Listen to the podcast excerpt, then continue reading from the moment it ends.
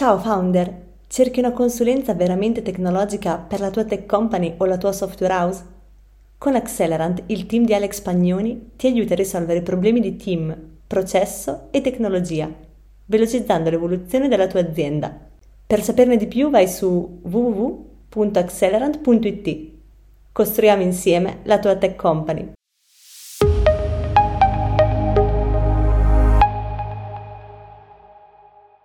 Tecnologia e innovazione sono due mondi tanto simili quanto lontani, sia dal punto di vista organizzativo e gestionale che da quello culturale. Qual è il ruolo del leader tecnologico nella ricerca dell'equilibrio tra questi due estremi?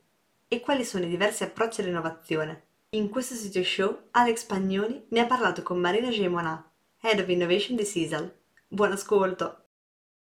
Buongiorno a tutti, eccoci ad un nuovo episodio del CTO Show Oggi abbiamo un ospite eccezionale, Marina Gimonà, con cui parleremo di innovazione e CTO. Cioè, come sappiamo benissimo, il mondo dei CTO, dei leader tecnologici, è esso stesso fonte di innovazione e hanno a che fare queste persone con tanti temi innovativi. Spesso portano anche a nuovi modelli di business delle aziende o comunque consigliano anche la parte business su come migliorare degli aspetti che possono portare anche a rivoluzionare l'azienda stessa o comunque a renderla più competitiva.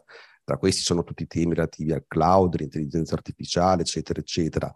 E eh, con Marina si è pensato proprio di parlare di queste cose perché chi meglio di lei eh, può parlarne, perché visto tutto il suo trascorso, il fatto di aver fatto tante ricerche, innovazione, in realtà prima per tanti anni in team, adesso in Sisal, ecco, direi che eh, questa che può venire soltanto una bellissima chiacchierata. Quindi innanzitutto benvenuta Marina, grazie per aver accettato l'invito e se vuoi presentarti tu stessa così eh, ti racconti un po' alla nostra audience.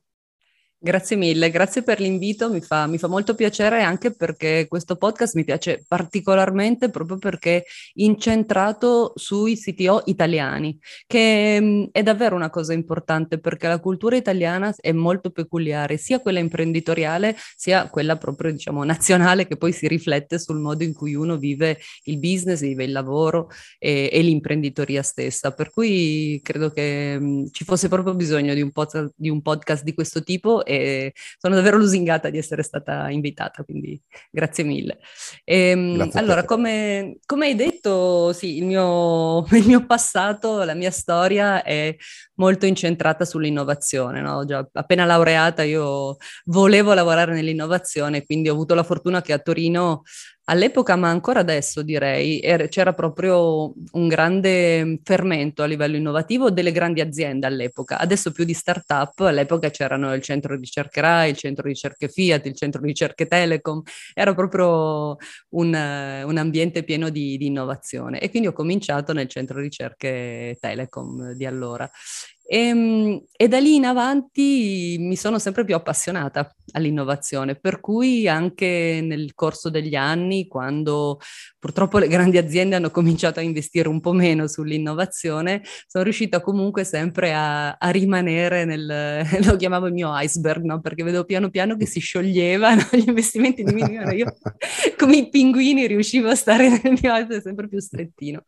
E, ehm, e ho potuto fare cose molto belle, molto interessanti e anche in effetti affrontare proprio in prima persona le, le sfide e le difficoltà di, le peculiarità forse più che le difficoltà di gestire gruppi di innovazione, no? perché poi nel tempo, insomma, per fortuna sono cresciuta anche professionalmente, quindi ho avuto modo di passare dall'essere una ricercatrice ad essere una prima project manager, poi addirittura no, insomma, di gestire un'intera area di, di innovazione e in ultimo in particolare di intelligenza artificiale. Quindi insomma ho potuto sperimentare diverse angolazioni, diciamo, del, dell'innovazione. E poi di recente, da un annetto ormai, sono passata in Sisal, che invece sta investendo fortemente nell'innovazione, quindi ha, pre- ha aperto un centro di innovazione apposito proprio a Torino, sempre perché negli anni Torino si è evoluta e adesso tantissime start-up eh, cominciano a trasferirsi qua e, ehm, e, le aziende cominciano ad aprire dei centri di innovazione nuovi che prima no, non esistevano. Quindi una, una, rinascita di cui sono molto felice. E, ehm, e, in questo centro di innovazione di nuovo si ripercorrono le sfide eh, legate al fatto di portare l'innovazione in un'azienda con una forte componente tecnologica, perché è un'azienda di servizi e i servizi ormai sono tutti basati sul mondo digitale e sulle tecnologie innovative, quindi sia innovazione di prodotto che innovazione di processo. Oh, questo qui è molto molto interessante, anche tutte le esperienze che hai avuto proprio nel campo dell'intelligenza artificiale sono, mi, mi, piacciono molto, sono sempre stato interessato al tema anche se poi non ho mai avuto modo di approfondirlo come mi sarebbe piaciuto.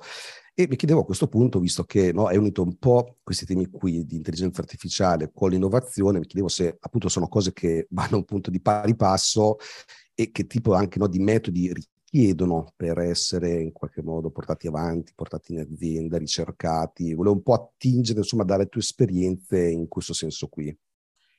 Sì, guarda, io ho proprio notato, lavorando nell'intelligenza artificiale in questi ultimi sei anni, diciamo, sono, sono già sei anni che sono, diciamo, in toto dentro l'intelligenza artificiale, che c'è una similarità enorme, perché i progetti di intelligenza artificiale, anche quelli non necessariamente super innovativi, no? perché ormai se ci pensi sono sei anni che ci sono progetti eh, legati, non so, alla predictive maintenance, alla logistica, ai virtual assistant, all'automazione intelligente di processi, quindi sono cose di cui si parla da, da tempo, ci sono già delle soluzioni.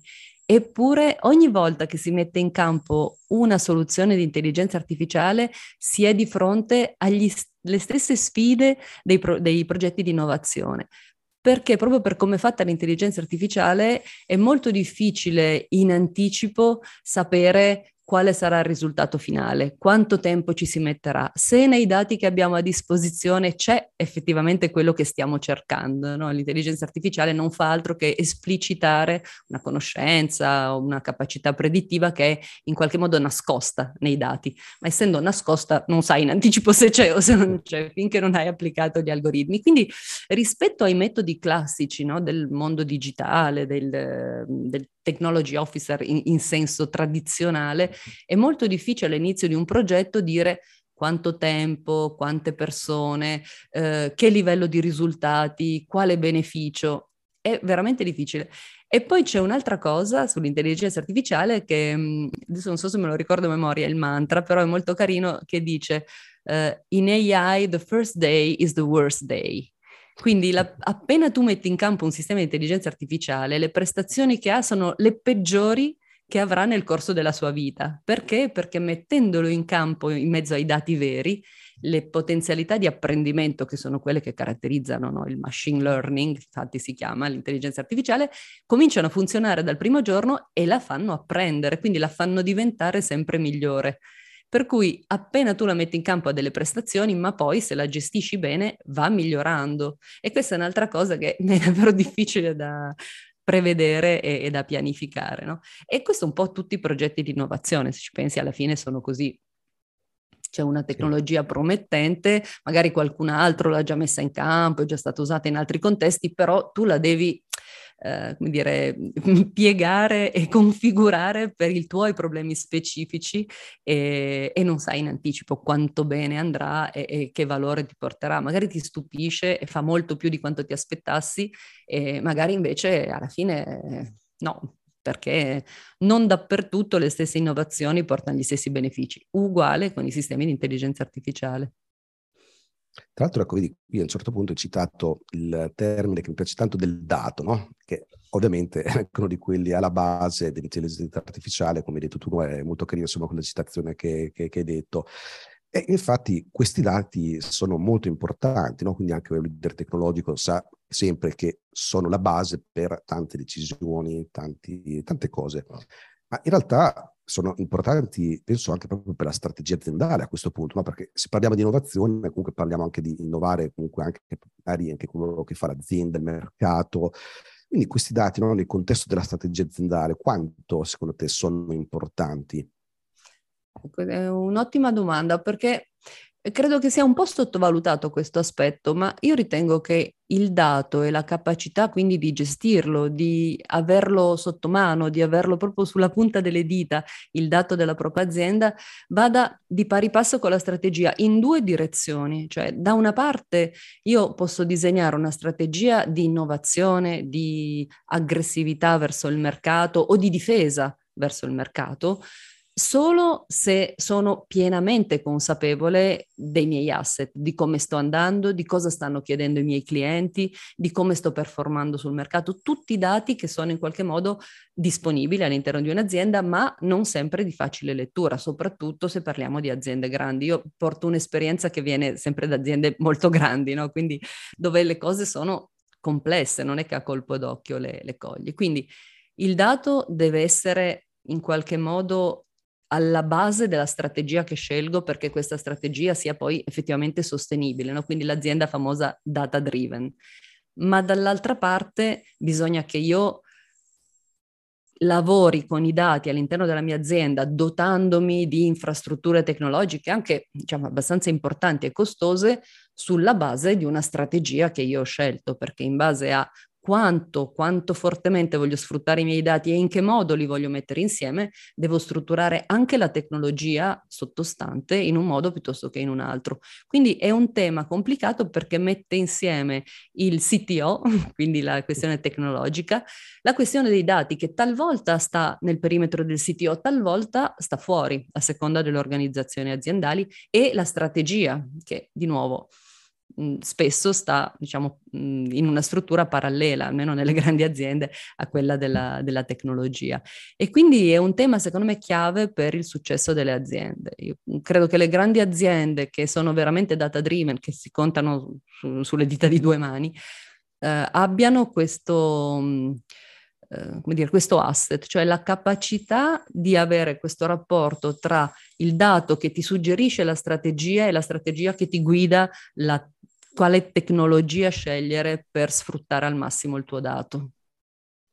Ecco, qui proprio parlando di tecnologia, no? una cosa che ormai eh, se ne è parlato tante volte no? tra il CTO show, nella community, è che proprio un CTO stesso, quando parla di tecnologia, effettivamente ormai di soluzioni ne ha tante, e si può creare un po' di tutto, no? Cioè, di solito realizzare una piattaforma, un prodotto, un servizio digitale, qualcosa che magari spesso proprio anche il core business dell'azienda. Ecco, ci sono tante complessità ovviamente, però spesso quello che è emerso è che non è la tecnologia il problema principale, ma spesso è quello delle persone. No? Quindi infatti si dice spesso proprio questa cosa qui. E quindi quando parliamo di persone parliamo anche di cultura, quindi da una parte abbiamo una cosa molto ben definita, dalla quale possiamo prendere delle decisioni ben ragionate, che sono appunto i dati. No? Da dati traiamo delle informazioni e delle informazioni delle decisioni e qui ci possiamo mettere l'intelligenza artificiale, tutta l'innovazione che vogliamo, la ricerca, eccetera. Dall'altra poi abbiamo sempre a che fare con le persone, no? Quindi come vedi un po' l'equilibrio tra queste cose qui, tra no? anche inserito proprio nella strategia dell'azienda stessa, della, della cultura? Eh, questo è un altro punto assolutamente chiave, sia dell'innovazione sia dell'intelligenza artificiale. È un altro punto che, che, che li accomuna fortemente.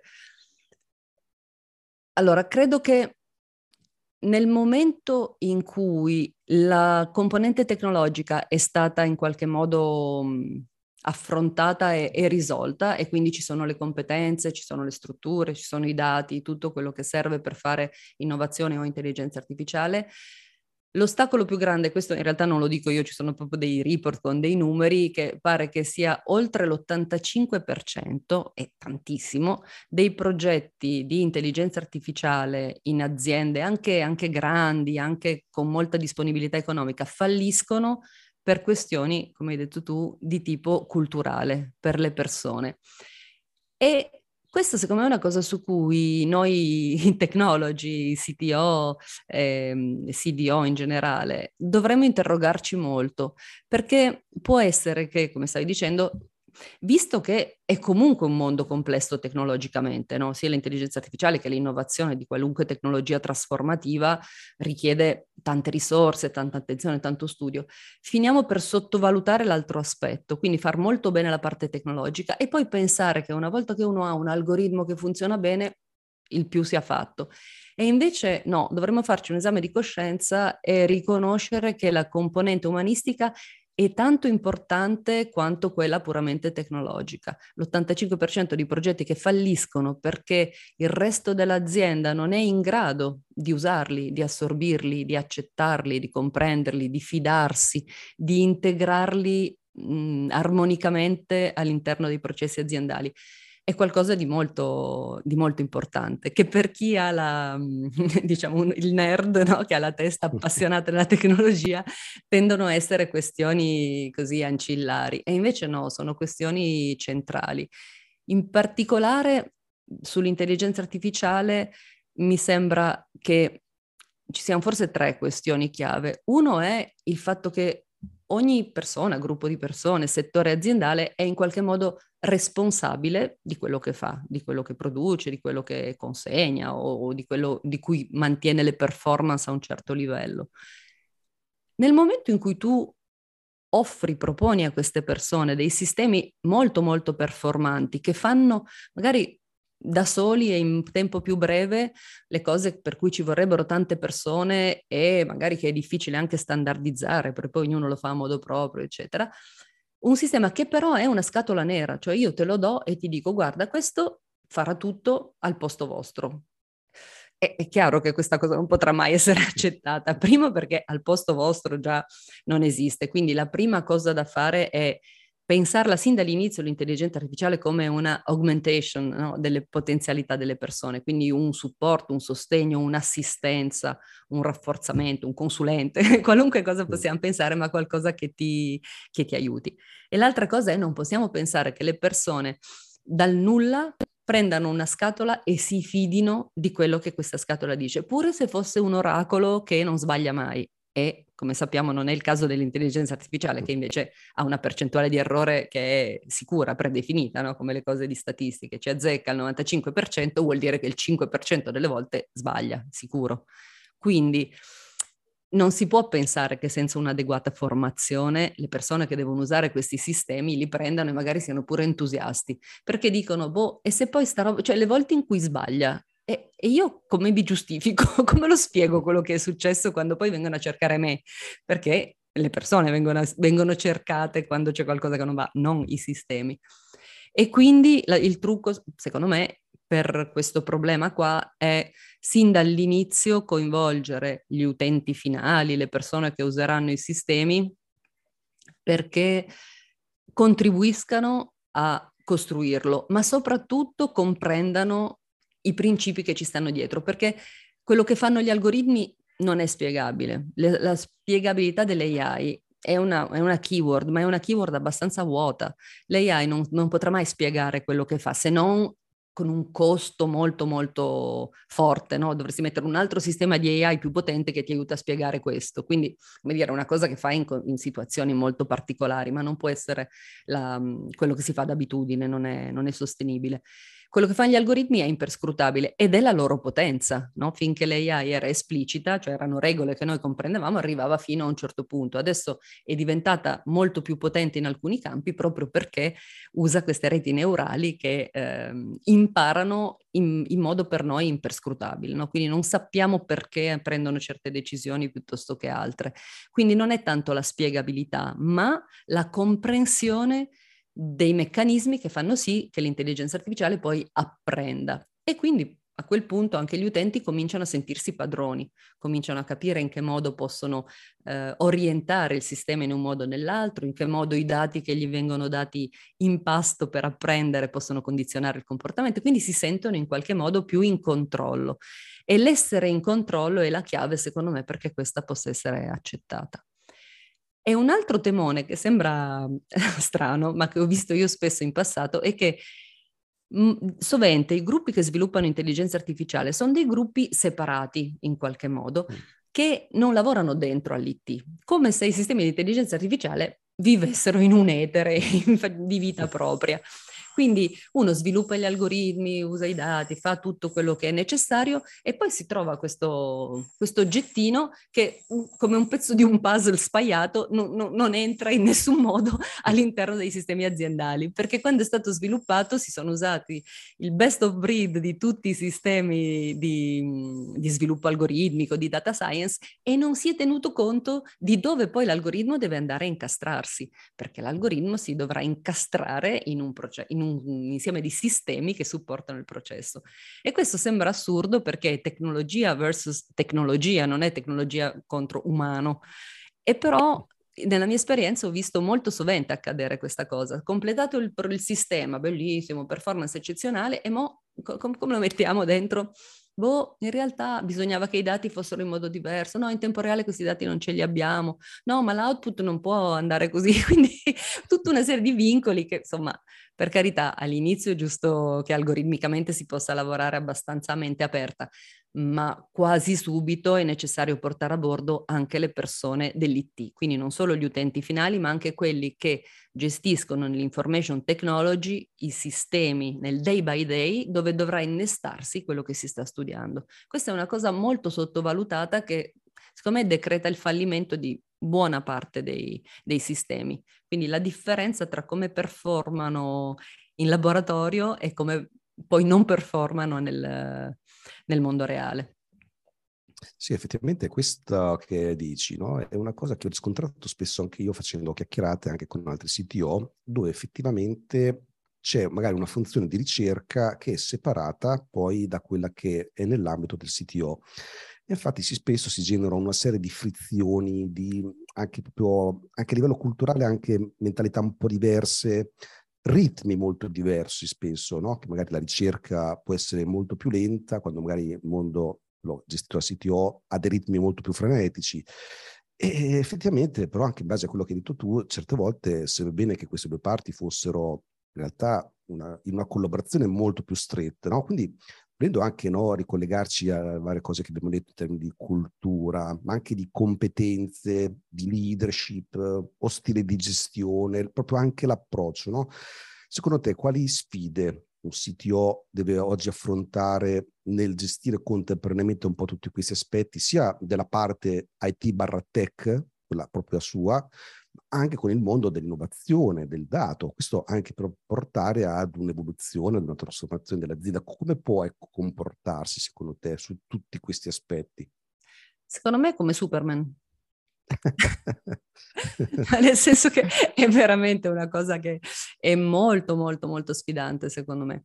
Perché eh, proprio per i motivi che hai detto, no? eh, è come se questi due mondi, da una parte, avessero assoluta necessità di essere tenuti in sintonia, ma dall'altra richiedessero quasi due personalità diverse, quindi un CTO dovrebbe avere veramente una capacità di camaleontica, no? di gestire in modo diverso e opportuno i, i diversi ambiti, cioè il, il mondo IT è chiaro che richiede una stretta pianificazione, un stretto controllo dei tempi, una um, velocità di esecuzione che richiedono proprio uno stile gestionale, strumenti anche di gestione e stile di leadership molto più direttivo, molto più orientato al risultato e, ehm, e quindi di, di, un certo tipo. E anche lì le, mm, la, le indicazioni, diciamo, fluiscono in modo naturale dall'alto verso il basso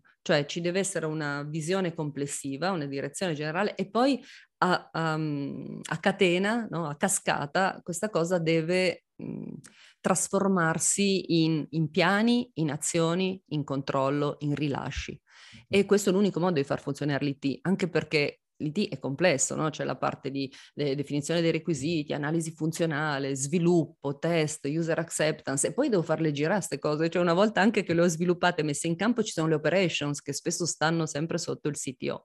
Quindi tutte cose che richiedono un mindset molto focalizzato e una, un approccio di, di leadership più... Eh, non voglio dire autoritario, ma un pochino più direttivo, no? Dall'altra parte, invece, quando andiamo in ambito innovazione, si ribalta un po' tutto, cioè nel mondo dell'innovazione, come hai detto tu, i tempi sono diversi. Io non posso pretendere che certe cose vengano fatte in tot tempo. Posso dire vi do tot tempo quel che c'è c'è, ma non posso dare il tempo all'innovazione perché per definizione non posso sapere in anticipo quanto tempo ci si può mettere a fare, a fare le cose, in un verso e nell'altro. E a volte certe cose che magari uno prevedeva di metterci un mese le fa in due giorni, perché prende subito la strada giusta, perché magari il contesto è promettente e sboccia subito, altre volte il, il contrario. Quindi difficile fare una pianificazione, molto difficile fare dei business model, possibile dare dei requisiti, perché se io sono in grado di dare dei requisiti e di dare dei risultati, allora non sto facendo innovazione. L'innovazione è qualcosa che parte da un problema, non dei requisiti. Il problema deve essere analizzato e parte da una tecnologia, da un'opportunità tecnologica. No? Sono i due poli. Può essere un'opportunità tecnologica che viene sviluppata e poi applicata, oppure un problema che viene in qualche modo mh, analizzato, spezzettato e poi si cercano le tecnologie che possono risolvere le diverse parti e, mh, mettendole insieme in modo magari anche innovativo, quindi tecnologie innovative o anche tecnologie mainstream ma messe insieme in un modo innovativo. Questo, eh, questo approccio necessita che le persone che ci lavorano siano molto formate, cioè la competenza per chi fa innovazione è una qualità assolutamente imprescindibile, è la qualità chiave, a mio parere. E deve essere una competenza molto ampia, perché le tecnologie nuove vanno studiate con una vision, non possono essere studiate in modo molto verticale, perlomeno non se si fa innovazione in una grande azienda. Cioè, bisogna avere la competenza specifica di nicchia, ma bisogna avere la competenza di applicazione di queste tecnologie in contesti vari, quindi un'apertura mentale di un certo tipo e quindi studiare, leggere, farsi proprio arricchire il proprio bagaglio. Vista quante sono queste tecnologie e quanto sono complicate, è chiaro che più si va in alto nella catena gerarchica e più è ampio l'ambito di gestione e più piccola sarà la competenza, no? Per cui diventa un, molto ci vuole un approccio di leadership molto più maieutico e molto meno autoritario, cioè bisogna essere capaci di annaffiare il prato che abbiamo sotto, di far crescere, far venire fuori quello che c'è. Non possiamo noi dire adesso tu mi tiri fuori un giglio. No, io ti innaffio, cerco di capire se stai meglio all'uomo sole e poi quello che viene fuori cerco di coltivarlo e poi la mia indicazione, cioè l'indicazione del management deve essere ci allineiamo alle strategie aziendali, no? questa è la stella polare a cui puntare, ma non può essere direttivo. E quindi nella stessa persona incarnare questi due modelli di leadership, questi due anche metodi di gestione e poi farli anche eh, corrispondere in modo opportuno non è per niente facile. La sfida è proprio quella di essere capaci di pensare in modo strategico e immaginarsi, no? grazie a questo, questa parte di innovazione, come potrebbero essere le cose di qui a 3-5 anni e poi fare uno sforzo concreto di lavorare all'indietro e dire ok, perché fra 3-5 anni la mia azienda sia fatta così, cosa faccio domani? Cosa faccio fra sei mesi? E lì creare questo link tra il mondo della vision e dell'innovazione e il mondo invece del far funzionare le cose e rilasciarle nei tempi e nei modi corretti. Questo è un po' diciamo, il quadro che io mi sono fatta perché Superman riesca a far funzionare tutto, o Wonder Woman, ecco. Ah, guarda, io di solito questi qui li chiamo allora i moderni unicorni digitali, nel senso che già no, trovare un CTO non è facile no, per tutta una serie di, di, motivi, ma poi quando effettivamente il suo ruolo eh, a un certo punto, per tutta una serie di motivi, viene un po' allargato, diventa ancora più difficile, proprio perché, come dicevi tu, eh, cioè, è come avere due personalità differenti. No? L'abbiamo visto, ad esempio, con um, tutti quei CTO che a un certo punto, è una tendenza che sta arrivando anche in Italia recentemente, che si occupano anche della parte di prodotto, no? Cioè, tipicamente c'è un CTO e un CPO in diversi tipi di aziende, no? Quindi il Chief Product Officer. E c'è in alcuni casi eh, l'idea di far convergere questi due ruoli, infatti è venuta fuori una sigla Frankenstein che è il CPTO, Chief Product and Technology Officer, e questa cosa la vedo un po' in parallelo con quello che, che dicevo, perché di fatto sono dei superman, perché devono unire cioè, anche modalità di ragionare, team con culture differenti, non è, non è affatto semplice. E peraltro anche su questo, anche nelle aziende stesse, c'è molta diversità nel tipo di ruoli che vengono portati. Questo poi si spiega anche in base allo stadio in cui l'azienda si trova, a come ragiona, a quali sono le sue esigenze, nel senso che certe volte noi ci ritroviamo con delle aziende che da una parte hanno un Chief Digital Officer, un CDO, poi c'è un Chief Information oppure un Chief Innovation Officer, quindi il CIO, poi c'è il CTO, eccetera, eccetera. E molte volte non è neanche chiaro qual è il ruolo che fa cosa e perché sta in azienda, no? Quindi ci sono proprio delle differenze di gestione e approccio tra queste figure qua. Non so se anche un po' nella tua esperienza hai avuto modo di vedere qualche differenza di questo tipo qui tra questi ruoli. Assolutamente, assolutamente sì, ne ho, ne ho, viste tante, perché poi di aziende anche nel ruolo precedente ne incontravo tantissime, quindi non ci sono solo quelle in cui ho lavorato in prima persona, ma anche quelle con cui ho, ho collaborato. E, ehm, quello che dici è assolutamente um, un quadro perfetto della situazione, perché mi sembra che le aziende, come dire, scelgano una o l'altra di queste due direzioni, cioè da una parte cercare Wonder Woman che fa il CTF, è chief di qualunque cosa, no? prodotto, innovazione, tecnologia, operations, eccetera. E quindi accentrare e dare tutta questa responsabilità immaginando che poi che questo faccia lavorare in modo coeso e armonico le strutture sotto per la mia esperienza quello che succede in questi casi semplicemente è che poi questa persona, questa Wonder Woman, essendo pure Wonder Woman, ma manco lei ce la può fare, si struttura sotto mettendo un CTO, un CIO, cioè un responsabile magari con un nome diverso, ma che di fatto si occupa delle diverse cose. Quindi stai soltanto scalando di un livello lo stesso problema. No? Ci sono altre aziende che hanno invece ehm, scelto, perseguito un approccio ortogonale, e cioè dividiamo un po' queste strutture, no? come hai detto tu, chi fa innovation, chi fa proprio solo la tecnologia, il digital, chi fa le operations, chi fa il prodotto, eccetera. E lavoriamo in termini di cultura e di modo di lavorare.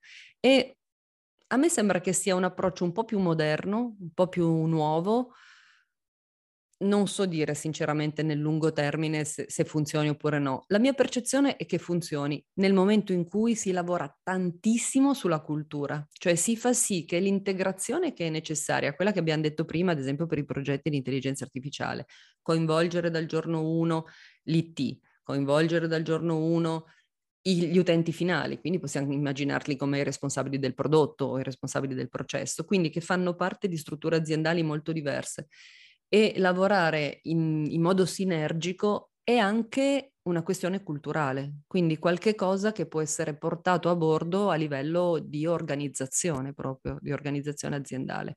E questo in qualche modo ehm, sopperisce al fatto di avere eh, tanti silos diversi, ma consente ai vari CTO, CIO, eccetera, di diventare molto esperti del proprio settore perché è un po' più delineato, un po' più perimetrato e forse ehm, investire di più nello sviluppo delle competenze, anche della cultura e anche della condivisione di informazioni verticalmente all'interno della loro expertise. Quindi, uno. Due, l'altra cosa che nella mia esperienza è un po' carente nelle aziende, ho visto funzionare bene il livello base, in cui a, for- a fronte di una grande proprio trasformazione culturale promossa tipicamente poi da, dagli human resources e naturalmente supportata da tutti i responsabili a tutti i livelli, le persone riescano a lavorare bene insieme, perché poi si lavora davvero molto bene. Non sono sicura che ai livelli alti, proprio di CXO, ehm, si riesca nello stesso modo a far passare una cultura della collaborazione e dell'armonizzazione dei risultati. Mi sembra che più si sale nella piramide della gerarchia, più sia difficile trovare le leve e gli strumenti, gli strumenti per dire, far evolvere la cultura da una cultura, diciamo, o competitiva oppure forse è meglio dire addirittura ognuno guarda il proprio pezzetto, no? ignorativa, mi viene da dire, no? io faccio il mio e, e, tanto mi basta, a una cultura invece di reciproca collaborazione, no? in cui si comprende che in un mondo complicato come quello moderno non si può che, cioè tutto è collegato con tutto e un approccio sistemico deve partire da una collaborazione ma vera, non solo formale, a livello già dei proprio dei primi livelli gerarchici, quindi dei vari CXO. Quindi la mia, diciamo, dalla mia esperienza, la mia ricetta, che vale quello che vale, è questa, cioè eh, gruppi di sì, qualcosa un po, più, un po' più piccoli, un po' più focalizzati e una grande cultura di collaborazione trasversale, sia a livello di top management, sia a livello di proprio day by day dei, dei progetti, mantenendo questa differenza di tempo, di approccio e di obiettivi. No? Quindi insomma è, è, è molto complicato. Sì, sì, no, infatti, ma poi tra l'altro è bello che il fatto che comunque parliamo di innovazione, ma alla fine gira e gira, ritorniamo sempre anche a questa cultura che forse è una delle prime cose che si devono innovare effettivamente. Sono, sono molto d'accordo con te.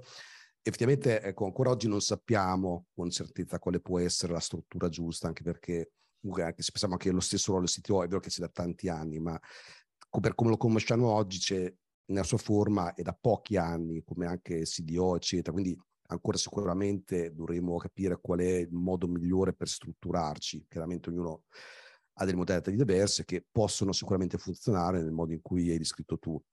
E tra l'altro, ricollegandoci a una cosa no, che avevi detto prima, no? che comunque la tua esperienza tendenzialmente è stata su grandi aziende, e mi chiedevano anche da questo punto di vista quali sono secondo te le differenze tra un CTO, ad esempio uno startup, rispetto a quello di un CTO di una, di una grande azienda, no? in termini anche un po' di quello che fa, di modo di lavorare o altri aspetti che sono, sono rilevanti per te.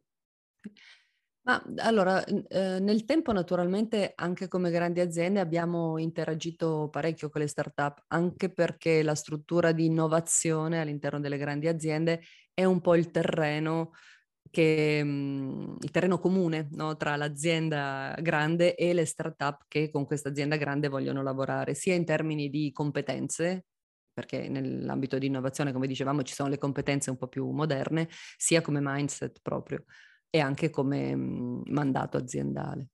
E, ehm, quindi mi sembra che i CTO delle startup possano essere un po' più focalizzati, quindi non abbiano bisogno di mh, pensare a troppe cose contemporaneamente, in realtà quando hai una startup sei focalizzato sull'acceleratore, no? Quindi tanta innovazione, tanta competenza, tanta ricerca di opportunità. Non hai ancora tutto il tema del legacy, delle cose che hai fatto in passato e che ti devi portare avanti. Eh, non hai il tema dei, del business che ti dà i requisiti e che tu devi soddisfare in una cornice di budget dentro la quale deve stare anche il fatto che poi fa, continui a far funzionare le SIS e magari lo, lo, lo migliori pure, ma intanto aggiungi anche componenti innovative eh, se sei un CTO di una startup sei concentrato sull'accelerare, nel trovare la direzione giusta, al limite capire quando è il momento di fare no, il famoso pivoting, quindi orientare diversamente la tua azienda sulla base magari di cambiamenti anche tecnologici. Arriva una nuova tecnologia e dici, cavolo, questo è un game changer, allora anche la mia startup deve, deve cambiare per sfruttare questo, questa nuova tecnologia. Oppure magari io mi ero dat- prefissata un obiettivo di un certo tipo e mentre ci arrivo mi rendo conto che sto facendo una cosa che ha già un successo di mercato strepitoso. Allora dico, vabbè, inutile che persegua quello che avevo in mente, mi concentro su quello che sto facendo. Quindi probabilmente è necessaria più flessibilità, più vision da, ecco, più vision di mercato da una parte, mi sembra che i CTO delle startup debbano comunque essere molto più attenti al, al mondo, ma contemporaneamente più competenti, perché di solito, le, molto spesso le startup hanno proprio come cuore un'innovazione tecnologica e quindi il CTO spesso è proprio il, il cuore della startup. E nelle grandi aziende è un po', un po' il contrario, la competenza diventa in qualche modo secondaria e diventa molto importante invece la, la, capicia, la capacità organizzativa, no? capire come strutturare le cose, come farle funzionare, il budget queste cose così diciamo amene che le start-up possono come dire, non dico che non, non, ci debbano fare conto perché assolutamente le, tutti devono fare il conto con il budget, però diciamo per le start-up è più importante capire la, la direzione futura, ecco, non tanto il presente. Sì, sì, infatti diciamo in funzione anche dello stadio dell'azienda il ruolo del CTO cambia molto e uno dei problemi è questo qui che quando arriviamo al punto in cui il CTO si deve occupare effettivamente di leadership e magari addirittura formare quelli che saranno i futuri leader dell'azienda nel suo reparto tech, ad esempio, quindi le figure intermedie tipo engineering manager, PP of engineering, eccetera. Ecco lì che molte volte vediamo che queste persone si scontrano con delle skill che non hanno mai avuto modo di, di crearsi, cioè le soft skill vere e proprie. Un po' una cosa no, che vi ho detto anche a un certo punto, infatti è questa qui che effettivamente poi bisogna proprio coltivare questi aspetti di leadership. Quindi mi chiedevano se su questi aspetti, no, e anche un po' le cose che abbiamo toccato oggi, se avevi qualche risorsa da consigliare.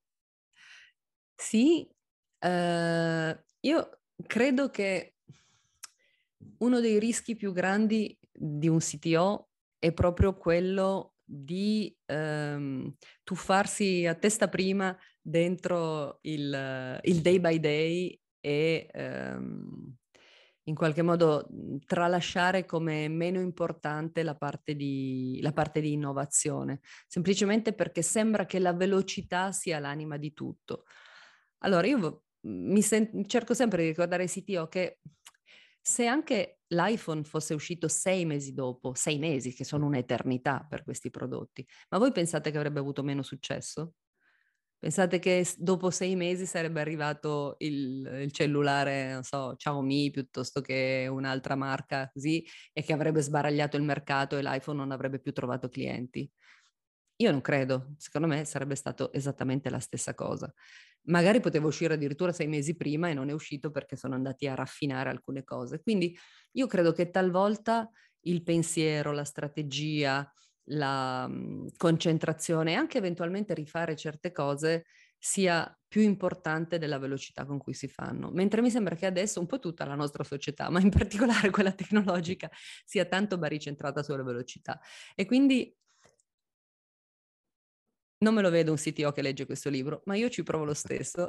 C'è un libro di Michael End che è una fiaba per bambini, quindi magari leggetela ai vostri figli, che si chiama Momo, si intitola Momo ed è la storia di questa bambina che insomma viene, c'è stato anche un film in realtà, ma il libro entra più nel, dal film, non è che si capiscano questi altri, almeno non sono così immediati gli altri messaggi, nel libro lo sono di più, ed è l'importanza della lentezza. Poi su questo ci sono anche dei trattati di neuropsichiatri, l'elogio della lentezza, eccetera, eccetera, ma limitiamoci a una fiaba, e così uno lo fa mentre intrattiene i figli eh, suggerirei di leggere Momo, perché talvolta veniamo presi dalla fretta, dalla frenesia e ci perdiamo il vero senso di quello che stiamo facendo, che magari raggiungeremo più facilmente se ci fermassimo un attimo, arrivassimo un mese dopo, ma nella direzione in cui, in cui, vogliamo andare e magari risparmieremo tempo poi l'anno successivo perché non dovremo rifare tutto. Quindi un suggerimento che darei è, è questo ed è più legato anche a tacitare le proprie ansie, no? perché lo dico anche per me stessa, per l'ansia di, di velocità. E dal punto di vista invece più nel merito, ne avrei tantissime di, di risorse da consigliare. Forse Uh, visto che questo podcast è, è, nazionale e copre tante cose nazionali, ne suggerisco uno invece internazionale che fa da, da, da complemento a uno che è dell'Harvard Business Review, che ha anche un titolo che secondo me vale la citazione, si chiama Me, Myself and AI, che è molto carino. Lo trovate lo trovate con questa keyword, Me, Myself and AI, ed è un, pod- un, podcast gratuito dove ci sono tutti i mm, responsabili o di innovazione o di intelligenza artificiale di grandi aziende, quindi da, non so, Porsche, DHL, mm, non so, adesso non mi, veng- non me ne vengono altre, comunque tutte grandi aziende mm, multinazionali che portano la loro esperienza nel mettere in campo l'innovazione. A me piace tantissimo perché in realtà sento mettere in parole cose che io quasi sempre ehm, dentro di me ho e dico ecco avrei voluto dirlo io così quindi eh, lo, lo, trovo molto, molto realistico ecco molto concreto e per me risponde molto a quella che è la mia esperienza Bene, bene, grazie intanto per le risorse consigliate e in generale per questa bellissima chiacchierata che ci ha consentito no, di capire meglio un po' come ragionare anche in termini di innovazione, come portarla in azienda, quali sono i vari ruoli, come il CTO si deve comportare. È stato molto interessante, poi insomma, venendo anche la tua prospettiva da tanti anni su questi temi, eh, penso che siano cose che anche la community di Studio Mastermind eh, Saranno insomma molte, molte, informazioni utili e ne discuteremo poi tra l'altro assieme nel sito Lunch su Telegram assieme a tutti gli altri per poter vedere se c'è qualche bella domanda. Quindi ti ringrazio di nuovo e a questo punto ci rivediamo al sito Lunch. Grazie ancora. Grazie mille, saluti a tutti.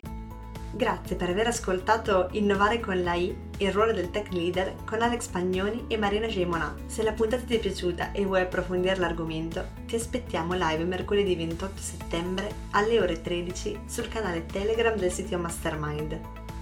PS, se devi sviluppare la tua piattaforma o un prodotto innovativo, il miglior modo per farlo per mantenere l'equilibrio col team interno è il metodo Team Scaling di Accelerant. Per saperne di più vai su www www.teamscaling.it. A presto!